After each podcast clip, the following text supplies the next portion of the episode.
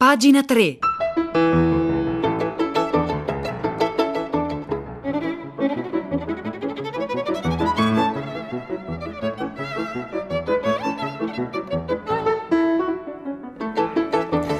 Buongiorno, un saluto da Nicola La Gioia, benvenuti a pagina 3, la cultura nei quotidiani, nelle riviste e nel web, le 9.59 secondi di martedì 20 luglio. Oggi partiamo da un, da un classico della letteratura contemporanea che compie 25 anni, Infinite Jest di David Foster Wallace. E ne parliamo perché oggi c'è un pezzo molto lungo a firma di Michele Silenzi sul, sul foglio che eh, prova a raccontare, per chi non lo conosce, o a ripassare, a rinfrescare la memoria per chi l'ha letto e l'ha, e l'ha dimenticato, per chi ha iniziato a leggerlo e non l'ha mai finito, visto che il libro è davvero oh, gigantesco. Ma è un romanzo che parla molto anche della, mm, dei tempi che, che, ancora viviamo, quindi era un romanzo scagliato verso il futuro quando David Foster Wallace lo, scritto, e lo scrisse. Infinite Jest, uno dei romanzi più celebrati degli ultimi decenni, usciva 25 anni fa, così comincia il pezzo del Foglio nel 1996. È diventato un istantaneo classico, in effetti già da quando uscì, e ha reso il suo autore celeberrimo e rimane uno dei libri forse di cui si parla di più e che si legge di meno, di cui si abbia eh, notizia. C'è da dire un'altra una cosa interessante, che l'Italia, il nostro paese, è stato il primo a tradurlo, ehm, grazie a, a, Fandango, la traduzione di, di Edoardo Nesi, eh, è stato il primo paese al mondo, a parte ovviamente i paesi anglofoni, eh, visto che è scritto in inglese, ad aver portato fuori dai confini insomma, nazionali, che in questo caso sono gli Stati Uniti, il, il libro di David Foster Wallace. Wallace. Um, si può provare a riassumerne la trama, um, anche se contano in realtà soprattutto la struttura, il linguaggio, i personaggi che girano in un'atmosfera assurda e rarefatta. La vicenda potremmo dire che si svolge in una Boston del futuro, ma è un futuro maledettamente simile a come potrebbe diventare il presente, in un'accademia di tennis per giovani promettenti e in un centro di disintossicazione. Questi sono, diciamo così, i due poli narrativi che dialogano molto fra di loro in questo romanzo. È un tempo distopico, però appunto abbastanza prossimo ai primi anni 2000, in cui gli anni sono conteggiati, quindi già qui si capisce come sia una realtà fondamentalmente dominata dal mondo dei consumi, gli anni sono conteggiati secondo i brand dei prodotti che li sponsorizzano. C'è per esempio l'anno dei cerotti medicati Tax e l'azione principale del romanzo si svolge durante l'anno dei pannoloni per adulti Depend. Il libro ruota eh, intorno alla storia eh, di un film, un film intitolato appunto Infinite Jest, un film così avvincente da far dimenticare ogni altra cosa della propria vita a chi lo vede. Fondamentalmente è un film, ma di fatto cioè formalmente un film di fatto è una droga perché induce gli spettatori a dimenticare ogni tristezza e difficoltà dell'esistenza rendendoli incapaci di smettere di guardare questo film e facendoli infine morire di inedia di fronte alla sua ripetizione infinita. E quindi associare in questo caso l'intrattenimento alla morte, l'intrattenimento che è in un certo senso il cavallo di Troia del mondo dei consumi, del capitalismo avanzato, del tardo capitalismo, è appunto la morte, la morte per, per intrattenimento. E poi ci sono i vari personaggi eh, del, del, romanzo, continua questo pezzo sul foglio che celebra Infinite Jest di David Foster Wallace, eh, James Incandenza, cioè l'autore del film e poi che è morto suicida mettendo il, eh, la testa in un forno a microonde, poi Al Incandenza che è allievo dell'Accademia eh, di tennis, figlio di James Incandenza e personaggio principale eh, del, del, romanzo e poi ci sono tutta una serie eh, di personaggi secondari che sarebbe impossibile nelle oltre mille pagine del romanzo andare a, a riassumere. Come appunto si, ci diceva, l'Accademia di tennis e il centro di disintossicazione eh, appaiono uno come lo specchio dell'altro, e, e cioè due luoghi fondamentalmente concentrazionari in cui sono rinchiusi o appunto i grandi ambiziosi che vogliono diventare campioni di tennis e quindi l'ambizione li distrugge e li intrappola, oppure i, gli ultimi della società, vale a dire eh, i tossici. Ma qual è appunto il, il, vero centro emotivo, al di là della trama di Infinite Jest? Infinite Jest, appunto, leggiamo oggi sul foglio, in realtà è una colossale riflessione sul dolore, cioè su come eh, e sulle forme che il dolore assume nella nostra contemporaneità, in particolare eh, sul, sul, dolore di natura depressiva. È un film, è un film, scusate, è un romanzo sulla depressione. Di fatto, poi David Foster Wallace si è, si è suicidato proprio per una eh, depressione che a un certo punto eh, è stata per lui eh, incontenibile, ossia un dolore essenzialmente metafisico, impossibile da comprendere e risolvere all'interno di una cornice che gli dia un qualche senso, impossibile, scusate, da risolvere in una cornice materiale per esempio il successo sicuramente, anzi, eh, accentua e non attenua questo tipo eh, di dolore. Impossibile contenerlo di una cornice religiosa che è del tutto evaporata nel mondo eh, di, di, Infinite eh, Jest. Eh, quando appunto nessuno di questi modi di arginare il dolore eh, è possibile, resta che cosa? Che cosa resta? Resta solo il tentativo di eliminarlo, quel dolore, o di anestetizzarlo attraverso appunto un intrattenimento infinito. Ecco, quindi questo è il classico eh, romanzo, diciamo, eh, che sembra un romanzo fantascientifico, ma di fatto dialoga in maniera molto profonda appunto con il presente eh, di, chi l'ha, di, chi l'ha, scritto.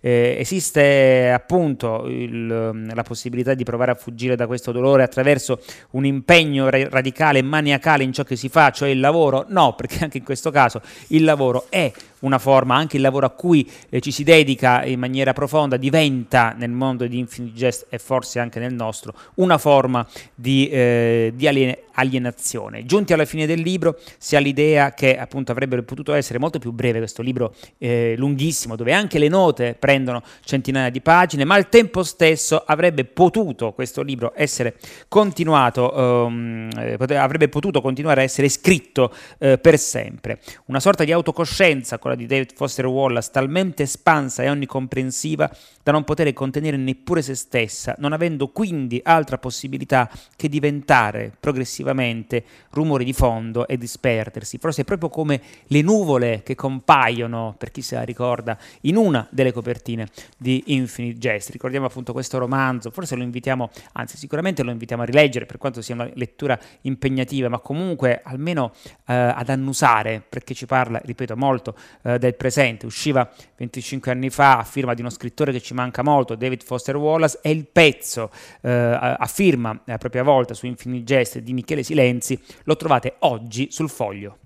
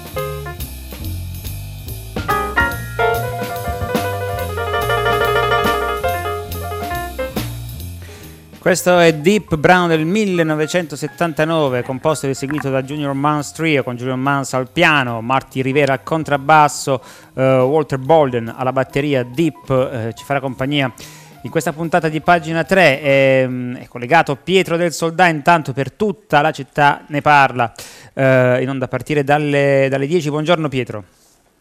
Buongiorno Nicola, le ascoltatrici e gli ascoltatori di pagina 3. I vent'anni di Genova, i fatti del G8 di Genova continuano a eh, condizionare il dibattito a prima pagina, evidentemente perché se ne sente l'attualità profonda, i legami con l'oggi, non solo dal punto di vista dei temi, quello climatico in primo luogo, come ha sottolineato questa mattina l'ascoltatore Andrea da Firenze, ma anche appunto per ricostruire eh, il, il percorso che da quella violenza ha portato portato a, nostri, ai nostri giorni. E ha part- chiamato in particolare Liliana, una signora che ha raccontato una testimonianza interessante, accompagnata dalla figlia, lei era quasi inconsapevole di quello che sarebbe accaduto e perfino dei temi, lei dice, in discussione all'epoca. E, e si pone una domanda che noi proviamo a riprendere nella puntata di oggi, cioè che cosa sanno di quei fatti e di quegli argomenti in tema di economia, di eh, globalizzazione, di eh, gestione del clima i ragazzi 20-30 anni di oggi. Eh, è una domanda che noi proviamo a mettere questa mattina al centro, non dimenticando anche un altro aspetto molto interessante. Giovanni Bianconi ha letto un articolo di Carlo Lucarelli sulla stampa che parla esplicitamente di una strategia della tensione alla base della violenza esplosa in quei giorni per le strade di Genova. Di che si tratta? E ve ne sono ancora tracce? Dalle 10 in diretta. A te la parola Nicola, grazie. Grazie, grazie Pietro del Soldato. 335 56 34 296, tra le cose da ricordare su Genova, lo dicevamo anche ieri, c'è per esempio il fatto che la Corte di Strasburgo ha condannato l'Italia, il nostro paese, per, per tortura, che era un reato che ancora non esisteva. Nel 2001 nel nostro codice eh, penale anche appunto condannato il nostro eh, Stato, in particolare le forze dell'ordine che avrebbero ostacolato il lavoro della magistratura. Eh, torniamo sul, mm, sulle pagine culturali dei giornali. Su domani viene recensito un libro molto interessante a proposito appunto di, eh, di, democrazia, di come è nata e di come si è rafforzata la nostra democrazia. Storia della buonanotte per nuove progressiste, anche se qui è usata la joie che io non riesco a, a pronunciare. È un libro, un libro della Fondazione Feltrinelli. Che cosa fa questo libro? Grazie alla selezione di Carmen Pellegrino e ai disegni di fumetti eh, brutti, raccoglie articoli, discorsi, documenti scritti pronunciati da personalità della nostra eh, cultura democratica, eh, liberale, socialista, cattolica, che appunto hanno che hanno davvero costruito che, o che hanno impedito che la nostra democrazia a un certo punto diventasse ancora più fragile di quanto non sia. Luigi Enaudi, Vittorio Foa, Ada Gobetti, Lina Merlin, Franco Basaglia, Ernesto Rossi, Alex Langer, Tina Anselmi, Silvio Leonardi e Giuseppe eh, Di Vittorio. Ecco, sono nomi che non sempre eh, ricorrono nel, eh, nel, discorso pubblico, ma sono appunto padri e madri eh, della patria di cui bisognerebbe parlare di più, ma non soltanto utilizzandoli, anzi non utilizzandoli proprio per niente come feticci, ma provando proprio a indagarne il, il pensiero.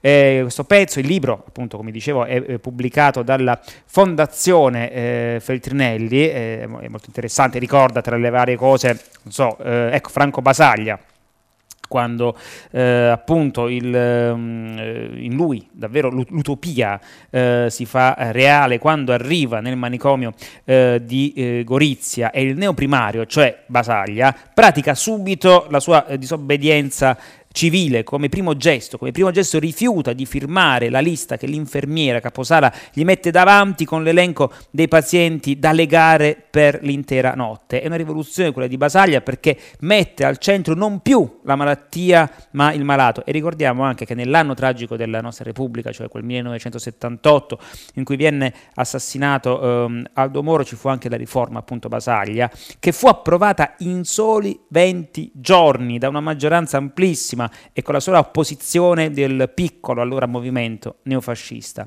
Eh, favole della storia, anzi storie, non favole, della Buonanotte per Nuove Progressiste, edito da Fondazione Feltrinelli. Il pezzo lo trovate oggi sul quotidiano Domani.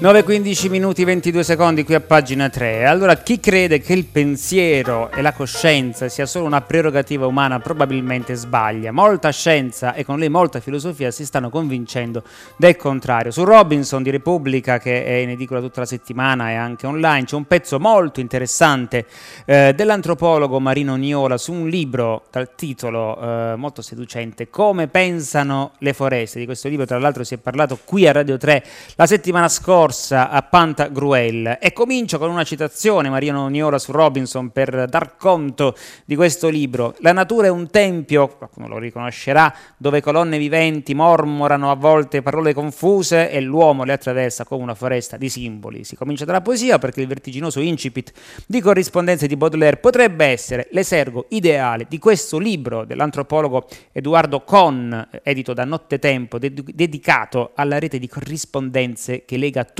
i regni del creato, e il cui titolo, come pensano le foreste, sembra evocare proprio il mormorio della foresta baudelairiana, ma ci sono più cose forse eh, nella foresta amazzonica di quanta ne contenga pure il massimo della nostra filosofia, della nostra poesia, l'eco indistinta e remota del grande pensiero che fonde, confonde enti e viventi. Ecco, parla una lingua che non è fatta, cioè il mondo parla una lingua che non è fatta solo di parole e di concetti, che sono, diciamo, soprattutto una nostra prerogativa umana, ma di colori, di suoni, di profumi, di mimetismi e di mutazioni. Insomma, il leitmotiv, scrive su Robinson Marino Niola, di questo libro è che non c'è bisogno di essere uomini, di essere umani per pensare né per produrre rappresentazioni di sé e del mondo. Lo fanno anche gli animali, lo fanno anche appunto uh, le, le, piante e appunto in realtà l'autore, eh, questa è la cosa interessante, per questo prima la citavo, ha condotto la sua ricerca tra i runa nella foresta amazzonica, anzi nell'Amazzonia ecuadoriana per essere precisi,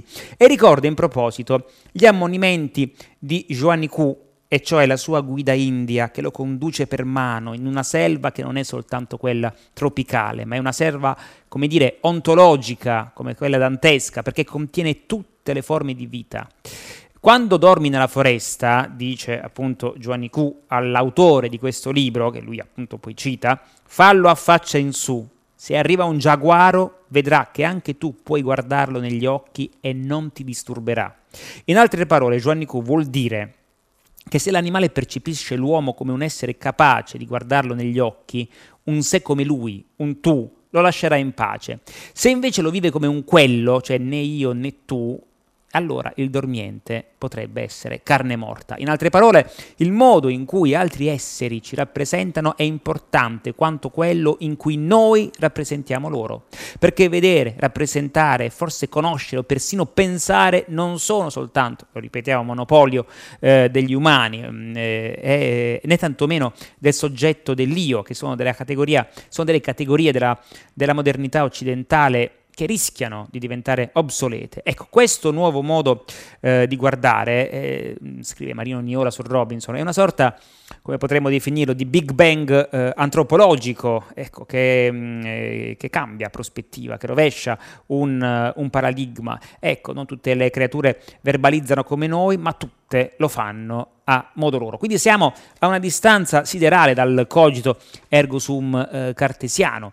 Eh, la tesi di Kohn è che appunto un'antropologia all'altezza delle sfide di questo tempo, e cioè del XXI secolo, deve includere tutte le forme di pensiero e tutte, quanta, e tutte le specie. Ma tanti libri in realtà si stanno occupando eh, di questo argomento. Eh, del resto, Nottetempo, che è proprio che l'editore che pubblica in Italia questo libro, ha dedicato una collana a questi temi, lo fa ad Elfi con uh, Animalia, che è la collana dedicata al pensiero animale di cui pure abbiamo parlato, pensate all'opera di un botanico come, come Stefano Mancuso, di cui pure qui a, a Radio 3 parliamo spesso. Insomma, eh, non è vero che il XXI secolo non sta portando... Eh, pur tra i tanti eh, problemi, una rivoluzione del pensiero, una potrebbe essere questa che è appunto eh, che si sta, eh, sta prendendo sempre, sempre, più spazio. E la morale, insomma, qual è? È che più ci confonderemo, più impareremo in un certo senso a confonderci con le altre specie, con le altre specie viventi, più aumenteranno le nostre probabilità di sopravvivenza in questo in questo secolo, insomma, che abbiamo con un po' di arroganza eh, battezzato questa era come antropocene, ma forse, insomma, siamo molto più eh, relativi e soprattutto molto più interconnessi di quanto eh, pensiamo eh, di essere, di quanto ci illudiamo di essere, ma insomma, essere interconnessi vuol dire anche essere meno soli. Comunque, il libro, il libro ehm, come dicevo, il titolo è Come pensano le foreste, edito da Nottetempo, e appunto l'articolo eh, che ne parla, firma di Marino Niola l'ho trovato tutta questa settimana su Robinson di Repubblica.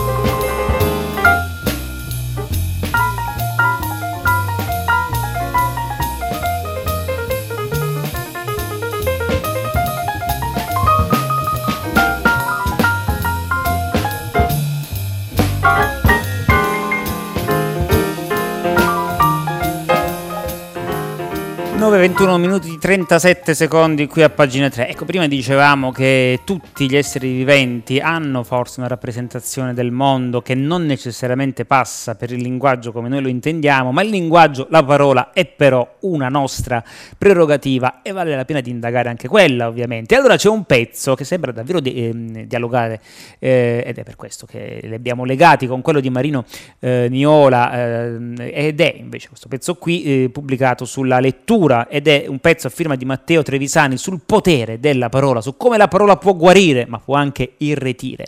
E si comincia, comincia questo pezzo da un, film, da un film, una commedia di Woody Allen del 2001, qualcuno se la ricorderà, la maledizione dello scorpione di Giada. Beh, qui i due protagonisti vengono ipnotizzati da un mago truffaldino di nome Voltan e soggiogati attraverso appunto il potere di due parole, Costantinopoli e Madagascar. Se nel film il potere della vocalizzazione della parola viene usato per compiere diversi furti, l'idea che nelle parole risieda un potere più profondo, che va al di là del loro semplice significato, è una credenza che ha radici antichissime nella storia dell'umanità Ogni cultura possiede alcune parole di potere e all'interno di queste ve ne sono alcune che sono state usate, a differenza del film di Woody Allen a scopo benefico per curare o per curarsi. Ecco, a me è venuto in mente mentre stavo leggendo, no? iniziavo a leggere questo pezzo della, della, lettura, ve lo ricorderete, una parola magica della nostra invece cinematografia, Asa Nisi Nasa, che era in otto e mezzo di Fellini, la parola magica attraverso la quale il, il piccolo protagonista, ehm, eh, o meglio, il protagonista adulto, in quel caso eh, Marcello Mastroianni, si ricorda, ha proprio una sinestesia eh, prustiana eh, di quando appunto era, era bambino in Emilia Romagna. Il potere magico delle parole, sto tornando appunto sulla lettura, è correlato alla loro stessa conoscenza. Conoscere il nome segreto di qualcosa equivale ad avere potere su di essa ed è lo stesso, è lo stesso per quanto riguarda le formule magiche, il mago che ne ha conoscenza ha il potere di agire su piani diversi, quello del microcosmo e quello del, eh, del macrocosmo.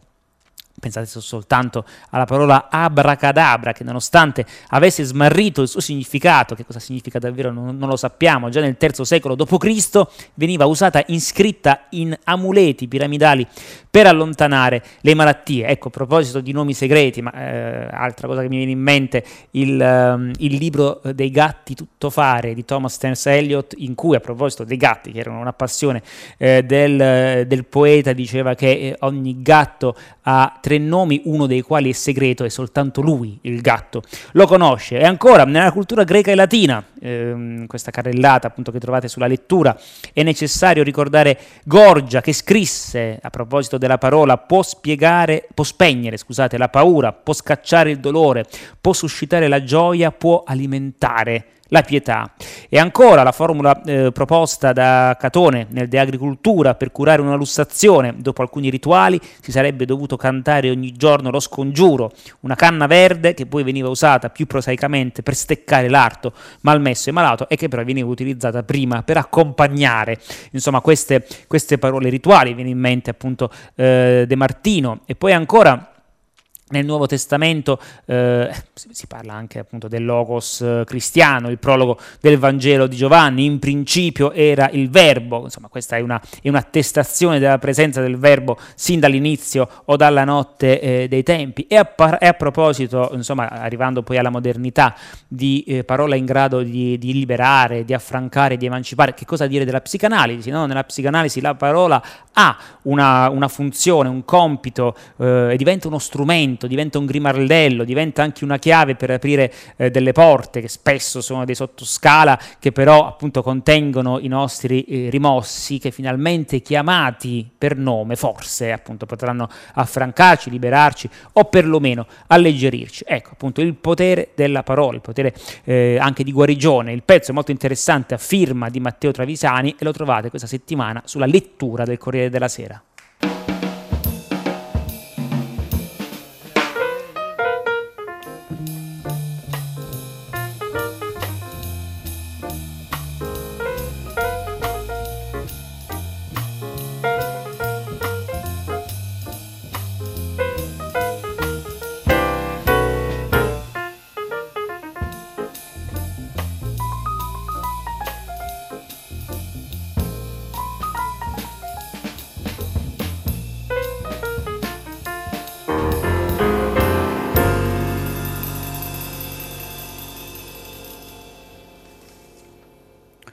Ecco, questa è Deep del 1979, Junior Mans al piano, Marty Rivera al contrabbasso, Walter Bolton alla, alla, batteria, il brano che ci ha accompagnato per tutta la puntata di pagina 3 di, di oggi. Eh, ieri era, eh, ne, ne, parlava tutta la città, ne parla, ieri il 29 anniversario di Via D'Amelio, eh, quindi la morte e l'omicidio vergognoso di, di Paolo Borsellino. Quando si parla di criminalità organizzata, però spesso non viene raccontata la condizione dei parenti, ecco, i parenti delle vittime di mafia, mafia, di camorra, di indrangheta. E così ci ha pensato il Guardian, il quotidiano del Regno Unito, che ha pubblicato sul tema un'inchiesta, un'inchiesta firmata dal giornalista eh, Lorenzo Tondo, che è, è, tradotta in italiano questa settimana da Internazionale, quindi la trovate su Internazionale. Comincia appunto da un, un aneddoto, insomma, ehm, eh, molto intenso. Aggrappato alla bara del figlio, Vincenzo Agostino giurò che non si sarebbe tagliato barba e capelli fino a quando non avrebbe ottenuto giustizia. Era il 10 agosto dell'89, cinque giorni prima, due sicari della mafia su una moto avevano ucciso il poliziotto Antonino Agostino e sua moglie Ida, incinta di cinque mesi. La coppia era stata colpita in pieno giorno sul lungomare di Villa Grazia di Carini, in provincia di Palermo. Vincenzo aveva assistito all'agonia del figlio dopo che gli assassini avevano svuotato un intero caricatore di pallottoli su di lui e aveva visto la nuora colpita al cuore. A giugno sono state rese note le motivazioni della sentenza che a marzo di quest'anno hanno condannato il boss della mafia Nino Madunia all'ergastolo. Le, le carte hanno rivelato che Agostino fu ucciso perché stava indagando su alcuni mafiosi latitanti. È un piccolo passo avanti, anche se dopo 30 anni sono ancora molti i nodi da sciogliere, eh, molti responsabili non sono stati eh, trovati. E il problema qual è? Appunto quello eh, che eh, evidenzia il, il Guardian, è che la lentezza della giustizia italiana fa sì che i parenti, i parenti delle vittime di mafia rimangano spesso nel limbo per anni, se non per decenni, e questo ha delle conseguenze appunto sulla tenuta psicologica, sulla salute enormi. Eh, e quindi raccontando eh, le loro storie, innanzitutto si restituisce eh, dignità a chi resta, alla sorte di chi resta, e al tempo stesso però appunto questo potrebbe essere, dovrebbe essere in qualche modo un, uh, un'incitazione alla giustizia italiana a essere più veloce, anche più rapida, più chiara. Eh, no, oggi a tutta la città ne parla, si parla appunto dei fatti di Genova, del G8 di Genova, dove appunto non si può dire che sia stata fatta giustizia, visto quello che è accaduto e viste quali sono state le, eh, le conseguenze. Bene, pezzo, questo pezzo qui lo trovate questa settimana eh, su, eh, su, Internazionale, come dicevo. Tempo di passare il microfono al primo movimento con Guido Zaccagnini, io vi ringrazio per l'ascolto, con me vi ringraziano Fiore Liborio in console, ehm, eh, Natascia Cerqueti in regia, eh, Cristiana Castellotti, Angela Landini in redazione, Maria Chiara Beranec, curatrice del programma, l'appuntamento con pagina 3 per domani alle 9, un saluto da Nicola La Gioia.